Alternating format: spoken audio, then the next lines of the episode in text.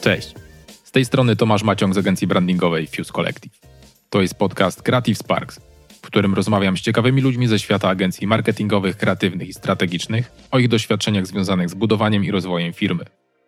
Na początku chciałbym Wam bardzo podziękować za feedback, e, który dostałem po pierwszym odcinku solowym, bo przyznam, że miałem trochę wątpliwości, czy taki odcinek skupiony na jakimś jednym zagadnieniu e, będzie dostarczał Wam aż tak dużo wartości, tak jak to było w przypadku poprzednich odcinków e, z wywiadami, które rzeczywiście były długą formą, ale było, były formą napakowaną ogromną ilością wartości.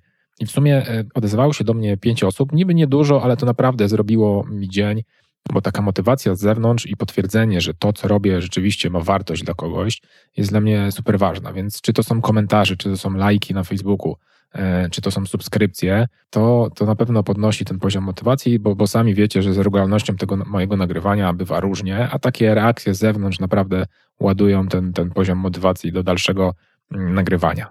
Od niedawna podcast jest też na YouTube i tu też miałem obawę, czy taki, taki format tylko audio e, się tam odnajdzie, ale ankieta na grupie Brief, co znosi psychika grafika, mnie utwierdziła w tym, że rzeczywiście to może być fajne miejsce i takie do, dopełnienie, kolejny kanał, w którym, w którym też będziecie tego słuchali. E, no i to szczególnie widać po bonusowym odcinku z kalkulatorem stawki godzinowej, który cieszył się naprawdę dużą popularnością właśnie na YouTube. E, już tak bardzo personalnie za, za właśnie te kontakty od Was chciałbym podziękować Ani, dwóm Grzegorzom, Marcie i, i Natalii, ale też wszystkim, którzy do tej pory mm, się odzywali, bo to jest naprawdę bardzo fajne.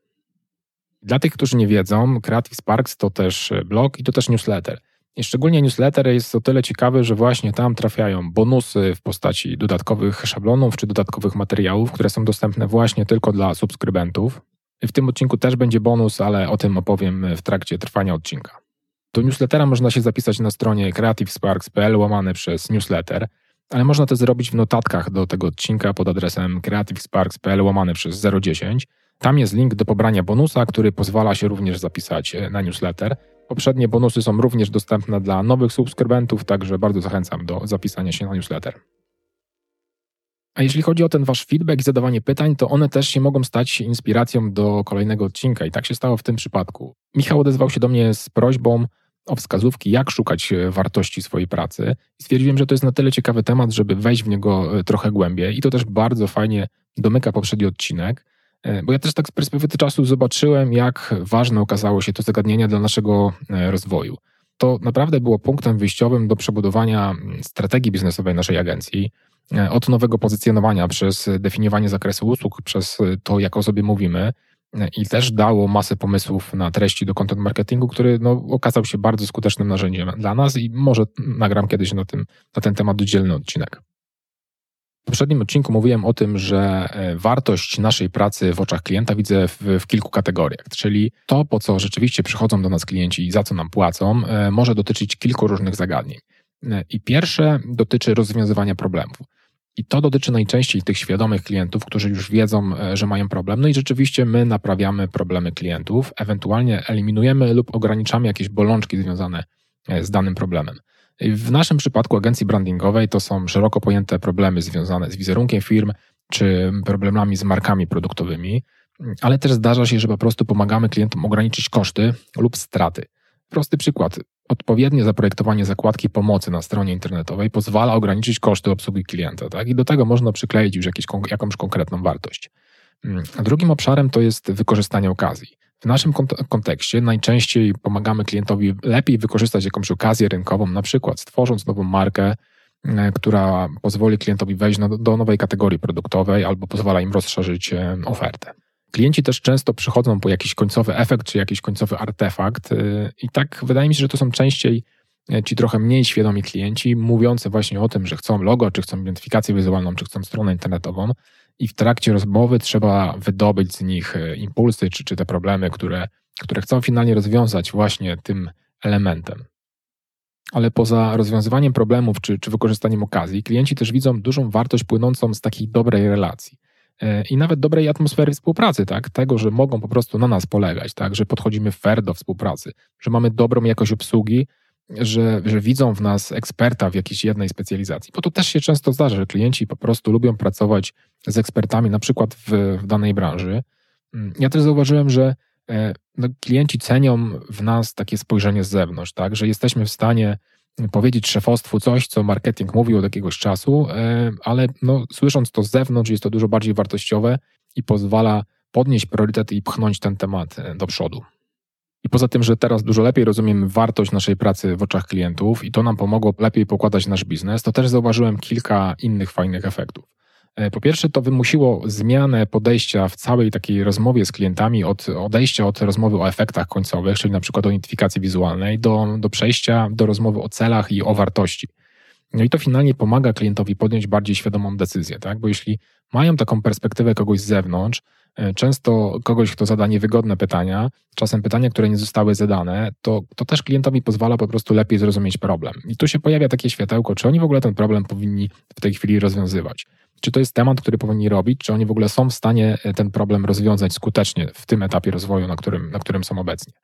E, to też zobaczymy, że pozwala mi dużo lepiej zaadresować jakieś wątpliwości czy obawy klienta, jeśli chodzi o sam projekt, czy, czy o współpracę, już na etapie na przykład ofertowania.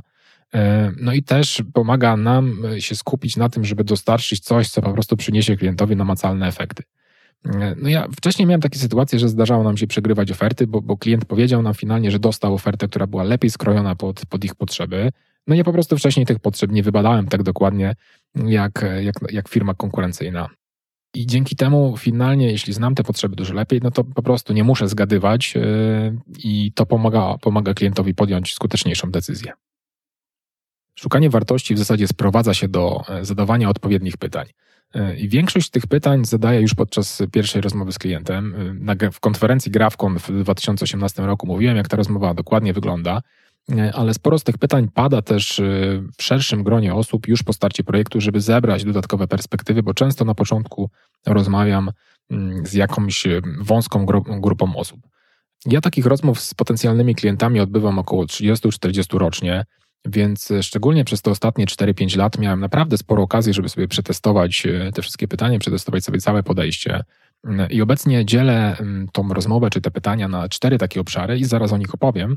A bonusem do tego odcinka będzie pełna lista pytań, właśnie z różnymi podejściami do każdego z tych obszarów. E, zauważyłem, że do każdego klienta trzeba podejść trochę inaczej i dostosować pytania, i dostosować podejście, żeby maksymalnie dużo wyciągnąć z tej rozmowy, no ponieważ zupełnie inaczej będzie się rozmawiało na przykład z prezesem zarządu czy właścicielem firmy, a inaczej z osobą z marketingu, bo oni trochę, in, trochę inaczej będą postrzegali ten sam problem. Ostatnim takim ważnym, ważnym elementem tej rozmowy jest to, żeby po prostu rozmawiać z, z odpowiednimi osobami. E, no, ja mam na tyle szczęścia, że przez to, że jesteśmy strategiczną agencją brandingową, no to projekty, które realizujemy są ważnymi elementami jakiejś większej układanki biznesowej, więc najczęściej rozmawiam właśnie albo z, z szefami marketingu, albo z brand managerami, albo z właścicielami, albo bezpośrednio z zarządem, więc mam dostęp do osób decyzyjnych. Poza zakresem tego odcinka jest to, jak do tych osób decyzyjnych dotrzeć, ale, ale no po prostu, jeśli nie rozmawiamy z odpowiednimi osobami, to ciężko będzie skutecznie przeprowadzić tego typu rozmowę. Zanim przejdę do dalszej części odcinka, pozwolę sobie na odrobinę autopromocji, bo Creative Sparks poza podcastem to również newsletter i blog, gdzie udostępniam darmowe narzędzia, z których sam na co dzień korzystam w swojej agencji.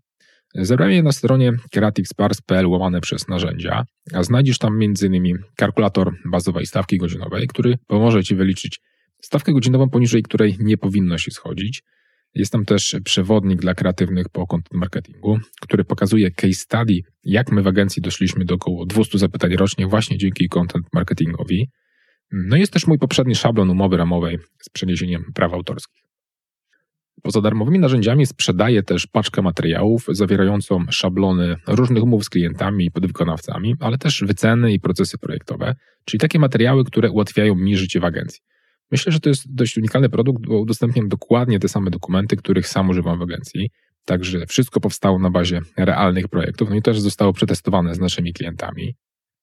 Paczka ma aktualnie dwa pakiety dla agencji lub dla freelancera i znajdziesz ją pod adresem creativesparks.pl łamane przez umowy. I to było tyle autopromocji, więc wracamy do tematu odcinka. I przechodząc już do tych czterech obszarów e, poszukiwań wartości, czy tego, za co zapłacą nam klienci, to na początku staram się zrozumieć, co jest impulsem klienta do działania. Mm, do nas klienci najczęściej trafiają e, w sytuacji, kiedy potrzebują jakiejś mniejszej lub większej zmiany wizerunkowej, więc ja po prostu pytam, co jest impulsem do zmiany, tak? Dlaczego uważają, że potrzebują tej zmiany, ewentualnie skąd płynęły sygnały, że, że warto się zmienić, czy jakie są dowody na to, że, e, że, te, że macie jakiś problem, że, że ten problem istnieje. Mm, ja tutaj zauważyłem takie dwa główne zestawy impulsów. Tak? Pierwsze są związane mm, z problemem. I tu jest ważne, żeby spróbować zrozumieć, jak klient definiuje ten problem, jaka jest waga tego problemu, jakie są priorytety też poszczególnych elementów składowych tego, tego problemu. Więc ja tutaj mogę zapytać, jakie są główne problemy z wizerunkiem, jak się objawiają, jakie są najsłabsze obszary obecnego wizerunku. Pytam też o to, co i kto jest ewentualnie dotknięty tym problemem, tak żeby wyłapać osoby, z którymi warto będzie pracować e, nad rozwiązaniem. No i tutaj, jeśli wyczuję, że, że klient ma świadomość tych problemów, to staram się wejść troszkę głębiej i zorientować się, czy klient w ogóle badał, czy zastanawiał się, jak te problemy wpływają bezpośrednio na biznes pod kątem takim mocno liczbowym, tak? Bo gdzieś tam na przykład stracona okazja, czy stracone lidy, czy jakiś problem, on się może przekładać finalnie na, na złotówki. I w kontekście naszej agencji widzę dwa takie najczęstsze worki impulsów, które pchają klienta do zmiany. I pierwszy to jest y, związany z przestarzałym wizerunkiem. Klienci po prostu po pewnym czasie dojrzewają do decyzji o zmianie, bo zaczynają się trochę wstydzić, jak tego wyglądają. Tak? Chcą zmienić postrzeganie firmy czy postrzeganie marki. To może być spowodowane wieloma przyczynami. Tak? Mogą mieć jakiś problem biznesowy, słabiej się sprzedaje, mogą mieć problem z przyciąganiem e, nowych pracowników, e, bo na przykład firma, firma nie budzi zaufania. I drugi, drugi element to jest taki trochę związany z bałaganem wizerunkowym, tak? Brakuje spójności w materiałach. Każdy dział robi coś tam po swojemu. Może być tak, że, że klient ma kilka marek, które sprzedają różne komunikaty i generalnie ta komunikacja jest, jest w cały świat. I drugim zestawem impulsów e, to są impulsy związa związane z okazją, tak? I do nas najczęściej trafiają klienci, którzy widzą jakąś okazję czy szansę na rynku i chcą stworzyć e, nową markę. Więc ja ich po prostu proszę o to, żeby opowiedzieli trochę więcej o tej okazji, czy o szansie, którą chcą wykorzystać.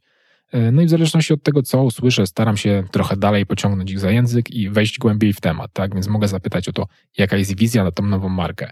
E, jak tak z góry, z lotu ptaka wygląda otoczenie rynkowe i konkurencja, tak? Gdzie się chcą splasować na tym nowym rynku, tak żeby mniej więcej wyczuć, na jakim etapie jesteśmy. No i z naszego podwórka takie przykłady impulsów związanych z okazjami, no to są najczęściej klienci, którzy trafiają, bo chcą stworzyć nową markę, widzą jakąś okazję, e, chcą zrobić dobre pierwsze wrażenie, mają jakiś pomysł na, na produkt, mają jakiś pomysł na marketing, ale muszą to wszystko sobie ubrać od strony i strategicznej, i wizualnej. Często też ta, ta chęć wykorzystania okazji wynika z jakiejś zmiany strategicznej. Tak? Firma na przykład chce się rozwijać, chce wchodzić na nowe rynki i zanim to zacznie robić, musi sobie poukładać markę czy identyfikację wizualną.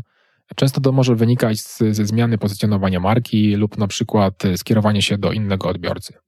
Ale są też takie organizacje, które po prostu chcą wyprzedzić konkurencję, e, jeszcze dalej odskoczyć krok do przodu, ale obecny wizerunek im specjalnie nie przeszkadza, więc e, są obecnie liderem, chcą wyznaczać trendy i chcą zrobić ten krok do przodu. Ale są też firmy, które po prostu chcą ładniej wyglądać. Tak? Wizerunek obecny im specjalnie nie przeszkadza, trochę im się znudził. E, często to jest taki moment, że szykuje się jakaś okrągła okazja. Jest jakaś rocznica, na przykład 25-lecie istnienia firmy, no i, i, chcą się czymś wyróżnić, chcą, e, chcą sobie dać takiego dodatkowego wewnętrznego kopa. Te impulsy do działania klienta można też podzielić na wewnętrzne lub zewnętrzne, ale one gdzieś tam zawsze będą związane z jakimś problemem albo, albo okazją. Takim zewnętrznym impulsem może być na przykład zmiana zachowań konsumentów lub zmiana trendów na rynku, ewentualnie jakieś nowe technologie wymagające nowego produktu, e, ewentualnie jakieś bardziej agresywne działania konkurencji. No te wszystkie rzeczy mogą się finalnie przełożyć na to, że, że, że warto pomyśleć o, o jakiejś zmianie. Natomiast y, takie impulsy wewnętrzne no, mogą wynikać na przykład ze zmian właścicielskich. Czasem się zdarza, że do firmy przychodzi nowa kadra kierownicza, która chce sobie wszystko poukładać y, po swojemu i tknąć w firmę nowe życie. Y, no, czasem się też zdarza, że firma na przykład chce przewrócić dawną markę i to też jest taki impuls wewnętrzny. Drugim obszarem, który pozwala lepiej zrozumieć wartość klienta, jest poznanie kontekstu biznesowego całego projektu, ale też klienta oraz zrozumienie tego, jak klient doszedł do decyzji do działania. Więc w naszym kontekście ja tutaj mogę zapytać, od kiedy istnieje obecna identyfikacja wizualna. Też dla mnie super ważne pytanie, czemu akurat teraz chcą się zmienić? E, bo to mi pokaże, co ich wcześniej powstrzymywało, ewentualnie co się zmieniło i czy rzeczywiście te czynniki, które się zmieniły, już są na tyle mocno zmienione, że klient będzie chciał ten projekt dowieść do końca. Tutaj pytam też, jak klienci podjęli decyzję, że chcą działać, bo tu też może się pojawić e, kilka dodatkowych osób decyzyjnych, z którymi warto porozmawiać. Jeśli chodzi o poznawanie kontekstu biznesowego, to staram się też na tym etapie zrozumieć, jak ten projekt wpisuje się szerzej w strategię firmy czy marki. bo projekty, które my realizujemy, mogą dotykać firmy w różnych wymiarach, tak? W bardziej biznesowym, bardziej strategicznym, bardziej, bardziej wizerunkowym i to mogą być projekty, które dotyczą czegoś większego, tak? Mogą mieć różne priorytety ważności dla firmy, mogą wpływać na jakieś inne procesy, czy mogą łączyć się z jakimiś innymi działaniami. Warto o tym wiedzieć wcześniej, e, żeby móc w tym wszystkim uczestniczyć w całości, a nie tylko w małym wycinku. Tutaj też staram się zrozumieć, jak ważny jest wizerunek w danej branży, czyli to, jak postrzeganie i wygląd wpływa na, na decyzje klientów, tak? Czy klienci na to mocno zwracają uwagę, czy podejmują decyzje przede wszystkim pod tym kątem, to pomaga ujawnić priorytety klientów, bo rzeczywiście, jeśli coś jest ważne dla konsumenta, no to też ważne będzie dla organizacji. Jak już poznam te wszystkie impulsy klienta i poznam kontekst, to, to przechodzimy do rozmowy o celach i próby ocenienia tego, co się stanie, jeśli te cele zostaną osiągnięte. E, więc ja tutaj mogę po prostu poprosić klienta o to, żeby spróbował opisać, jak wygląda ta ich nowa rzeczywistość, do której dążą. No i najczęściej muszę tutaj zadać sporo pytań pomocniczych, bo klienci mają problem, żeby tak na dzień dobry sobie zdefiniować e, to wszystko w głowie, bo często po prostu nie, nie, nie mają tego jeszcze tak mocno poukładanego. I to też dla mnie ważne, że żeby, żeby jakby nie stawać na tej pierwszej odpowiedzi, którą usłyszę, tylko żeby ciągnąć dalej e, i dopytywać, co jeszcze tam jest dla nich istotne. Więc w naszym kontekście często pytam o to, w jakich obszarach będzie widać, e, że to, co zrobiliśmy, rzeczywiście działa, tak? Bo efekty się mogą pojawić w obszarze wizerunkowym, w obszarze marketingu, mogą się pojawić od strony biznesu e, i to mogą być e, rzeczy albo bardziej finansowe, albo, albo niepoliczalne jakieś korzyści, tak? Więc, więc o to staram się mocno, mocno dopytać. To też może być tak, że u klienta pojawią się jakieś dodatkowe możliwości, które im stworzy ta, ta realizacja, że będą mogli robić coś nowego, albo coś będą mogli robić po prostu, po prostu lepiej. I w naszym kontekście staram się wybadać jakby skalę zmian wizerunkowych, które klient sobie przewidział, że wystarczą do rozwiązania mm, tych celów i staram się przykleić do tego jakąś wartość numeryczną. Więc mogę poprosić ich o, o, takie małe ćwiczenie, że tak w skali od 1 do 5, kiedy jeden jest takim liftingiem kosmetycznym, a 5 jest taką mm, rewolucją wizerunkową, gdzie wy się widzicie, jeśli chodzi o ten rebranding? Tu też mogę jakby głębiej temat pociągnąć i starać się wybadać, czy ten rebranding będzie miał na przykład wymiar bardziej płytki, związany czy stricte z, z częścią wizualną, czy to też będzie jakaś głębsza przemiana organizacji wewnątrz. W kwestii celów staram się też zrozumieć, czy jest już e, jakiś timeline zaplanowany na ten projekt i też w jakim czasie chcą te rezultaty osiągnąć, bo to też jest ważne, żeby zrozumieć, na ile to jest wszystko realnie zaplanowane. Rozmawiając o celach, staram się też ocenić, jaki wpływ będzie miało osiągnięcie tych celów e, na firmę. Tak? Bo z pierwszej części mam już impulsy związane z problemami, więc mogę te rzeczy eksplorować dalej. E, I tutaj się mogą pojawić takie twarde problemy, czyli te, których wpływ rzeczywiście da się policzyć. Tak? Problemy często mają tak, że generują jakieś koszty, tak? a rozwiązania przynoszą konkretne zyski, więc ja się staram tu mocno zwracać uwagę na te rzeczy, które rzeczywiście da się policzyć. Więc jeśli słyszę jakiś twardy wskaźnik, który wpływa na dany problem, no to staram się wejść głębiej, tak? Mogę zapytać, jak to obecnie mierzą, ile to obecnie wynosi, e, ile chcą, żeby to wynosiło w przyszłości. No i gdzieś, dzięki temu rozmawiamy o tym, jaka będzie różnica e, tej zmiany, tak? I jak to będzie wyglądało e, w dłuższym okresie.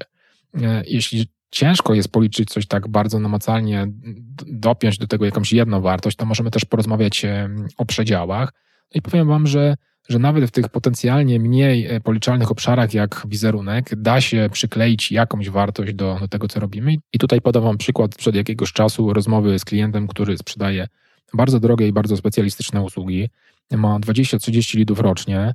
E, no i w tej rozmowie okazało się, że strata jednego takiego lida może generować stratę pół miliona złotych, więc e, jakby pokazanie klientowi, że odpowiednie zadbanie o taki wizerunek, który no po prostu nie będzie tego klienta odrzucał, będzie budził zaufanie i odpowiednie zbudowanie strony internetowej, żeby ten lead rzeczywiście był odpowiednio obsłużony, e, to od razu podniesie wartość e, trafnego rozwiązania w oczach klienta.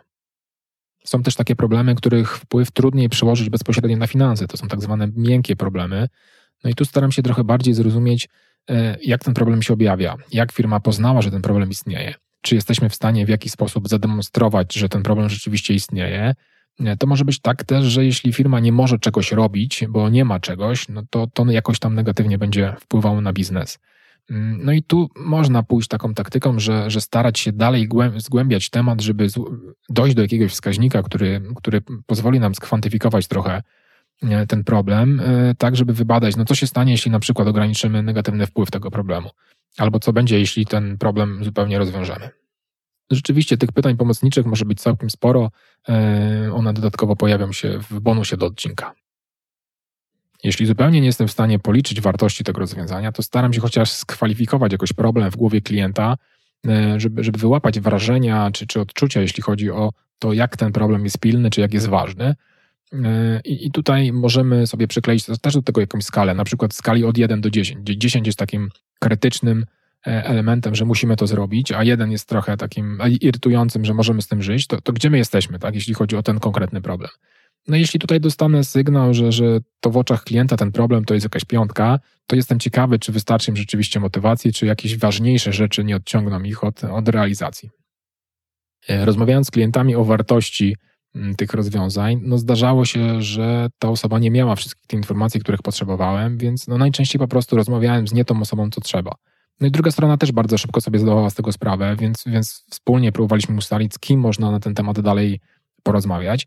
Ale też to była czasem okazja, żeby, żeby pomóc klientowi trochę głębiej zrozumieć ten problem, bo, bo taka rozmowa im uświadomiała, że tak naprawdę bardzo dużo jeszcze nie wiedzą, więc to była taka, takie pole do na przykład propozycji płatnej diagnozy, która pozwoli im trochę lepiej ten problem zdefiniować, bez względu na to, czy się zdecydują dalej na współpracę z nami, czy nie. I czwarty obszar poszukiwania wartości skupia się na tym, żeby zrozumieć, co klienta powstrzymuje lub co może powstrzymać przed skutecznym rozwiązaniem problemu. E, więc ja tutaj pytam najczęściej, jakie widzicie największe wyzwania w tym projekcie? E, I to pytanie najczęściej zadaję już w trakcie projektu różnym osobom na różnych stanowiskach, żeby zebrać szerszą perspektywę, e, bo to fajnie pokazuje i priorytety różnych działów na przykład i, i próbę takiego dbania o, o politykę wewnętrzną, wewnętrzną firmy. Ale też na tym etapie staram się wybadać, jakie są największe obawy klienta w danym projekcie, ale też jakie są obawy związane ze współpracą z agencją. E, bo to jest tak, że, że klienci mają jakieś doświadczenia z różnymi agencjami, czasem pozytywne, czasem negatywne. I dzięki temu mogę na przykład lepiej zadbać o jakiś konkretny element projektu, bo wiem, że, że klient będzie bardzo wrażliwy e, na ten element w trakcie realizacji. W tym obszarze też mogę zapytać bardzo wprost, co może przeszkodzić w sukcesie tego projektu. No i to zdarzało mi się na przykład takie odpowiedzi, że no podchodzą do tego tematu już drugi raz, ale nie mają osoby zaangażowanej z góry, e, dlatego te projekt, ten projekt nigdy nie został dowieziony do końca. I podsumowując, widzę cztery obszary rozmowy z klientem, które pozwalają zrozumieć, jaką on widzi wartość naszej pracy. E, czyli zaczynamy od poznania impulsów, staramy się zrozumieć kontekst biznesowy klienta oraz to, w jaki sposób podjął tę decyzję. Staramy się poznać te cele oraz wybadać, co się stanie, jeśli te cele zrealizujemy. No i na końcu staramy się zrozumieć, jakie wyzwania stoją przed nami. Przez te lata sporo się nauczyłem, jak podchodzić do tych rozmów, szczególnie jak odpowiednio zadać te pytania. No i przyznawam, że że nic nie zastąpi doświadczenia. Po prostu z doświadczeniem przychodzi lepsze czucie osoby, lepsze czucie rozmowy, e, tak żeby, żeby ją odpowiednio poprowadzić. Ja zauważyłem, że takie ustawienie rozmowy w głowie klienta w takim odpowiednim kontekście e, pomaga mi, pomaga mi dalej. Także ja tłumaczę, że chcę poznać, gdzie klient jest obecnie z tym, z tym swoim problemem czy z wizerunkiem i gdzie chcą być. I to mi pomaga zbudować w głowie obraz obecnej sytuacji, ale też obraz tej przyszłości, do której dążą. Przyznam, że, że kiedyś bałem się zadawać niektóre z tych pytań, bo, bo nie do końca wiedziałem, czego, czego się spodziewać. A, a tak z perspektywy czasu widzę, że po prostu to wynikało z tego, że nie do końca znałem cel tego pytania, które chcę zadać. No a teraz wiem, że, że jeśli ja nie znałem celu, no to tym bardziej klient e, nie bardzo mógł rozumieć, o co, o co chodzi mi w tym pytaniu. E, I to jakby prowadziło do tego, że to pytanie było po prostu nieodpowiednio zadane. E, to też jest ważne, że, że nie zadaję wszystkich pytań i nie zadaję wszystkich pytań wszystkim wszystkim klientom. Bardzo mocno staram się dostosować ten poziom czy głębokość rozmowy o, o wartości czy o celach do, do, do, odbiorcy, z którym rozmawiam. E, no i, i teraz już wiem, że, że trzeba bardzo uważnie słuchać, a nie skupiać się na, na, na to, o co zapytam zaraz. I to mi się zdarzało rzeczywiście na początku trochę, trochę wyskakiwać, czasem mi się zdarzało przerywać klientom. E, taki, taki moment ekscytacji, kiedy widzę jakiś taki punkt zaczepienia i coś chcę dopytać, no, no jednak e, trzeba sobie gdzieś na to zanotować, i, i wrócić do tego. E, no i właśnie gdzieś tam w trakcie tych rozmów też się nauczyłem wyłapywać e, to, co klienta motywuje. E, bo gdy klient mówi o swoich frustracjach, które powodują ten, ten problem, który mają, no to, to jego motywuje bardziej ograniczenie negatywnego wpływu tego problemu. A kiedy mówi o korzyściach, czy mówi o zyskach, czy to, co mogą robić więcej, to jego będą motywowały bardziej lepsze rezultaty. Mm, ja w trakcie rozmowy staram się robić mocne notatki, takie bardziej hasłowe, E, żeby wyłapywać stwierdzenia, czy jakieś analogie, porównania, takie rzeczy, które się powtarzają raz po raz, bo dzięki temu jestem w stanie wyłapać te priorytety po stronie klienta, ale też mogę dalej używać na przykład w trakcie ofertowania języka klienta, żeby on się trochę lepiej czuł zrozumiany. Jeszcze na koniec mała uwaga, że to też nie jest tak, że jeśli my chcemy rozmawiać z klientami o wartości, o celach, to to wcale nie znaczy, że klient też będzie tego chciał. Dla mnie to jest najczęściej sygnał, że, że klient po prostu nie jest gotowy do tej rozmowy, albo że nie rozmawiam z odpowiednią osobą, albo to jest klient na takim etapie, że dopiero robią jakieś bardzo wstępne rozeznanie i chcą tylko ofertę cenową, więc jeszcze nie są gotowi do, do dalszych rozmów. I też jakby z mojego doświadczenia wynika, że no dobry klient po prostu docenia to, że ja staram się zrozumieć ich biznes i staram się zaproponować coś, co rzeczywiście da im efekty. No i ja zazwyczaj nie spotykam oporów, jeśli chodzi o, o tą rozmowę. Czasem mi się zdarza, że gdzieś tam w trakcie rozmowy trzeba klientowi wytłumaczyć, dlaczego niektóre pytania zadajemy, no bo wiem też, że nie wszyscy do tego tak podchodzą. Ja po prostu staram się wytłumaczyć, że, że, żeby ten, tą naszą pierwszą rozmowę, czy w ogóle te rozmowy traktować trochę jak właśnie wizytę u lekarza, tak? Czyli my musimy najpierw zrobić wywiad, tak? Poznać pacjenta, zadać jakieś jakieś pytania, zrobić czasem badania, żeby móc cokolwiek dalej zaproponować. Bo ja na tym etapie po prostu nie chcę zgadywać, tak? Nie chcę robić założeń, które się okażą finalnie nietrafne, e, no bo, bo na podstawie tego powstanie oferta, która po prostu nie trafi w punkt, no i zmarnuje wasz czas i zmarnuje też mój czas. I to najczęściej wystarcza. To tyle na dziś. Życzę Wam udanych rozmów o celach i o wartości i zadawania trafnych pytań. Dodatki do tego odcinka znajdziesz pod adresem creativesparks.pl łamane przez 010. Zachęcam do subskrypcji podcastu tam, gdzie go aktualnie słuchasz. Informacje o nowych odcinkach na pewno będą pojawiały się na Facebooku agencji Fuse Collective, na Facebooku Creative Sparks oraz w newsletterze. Jeśli macie jakieś pytania albo po prostu chcecie się do mnie odezwać, zachęcam do napisania maila na tomaszmałpa.creativesparks.pl. Cześć i do usłyszenia w kolejnym odcinku.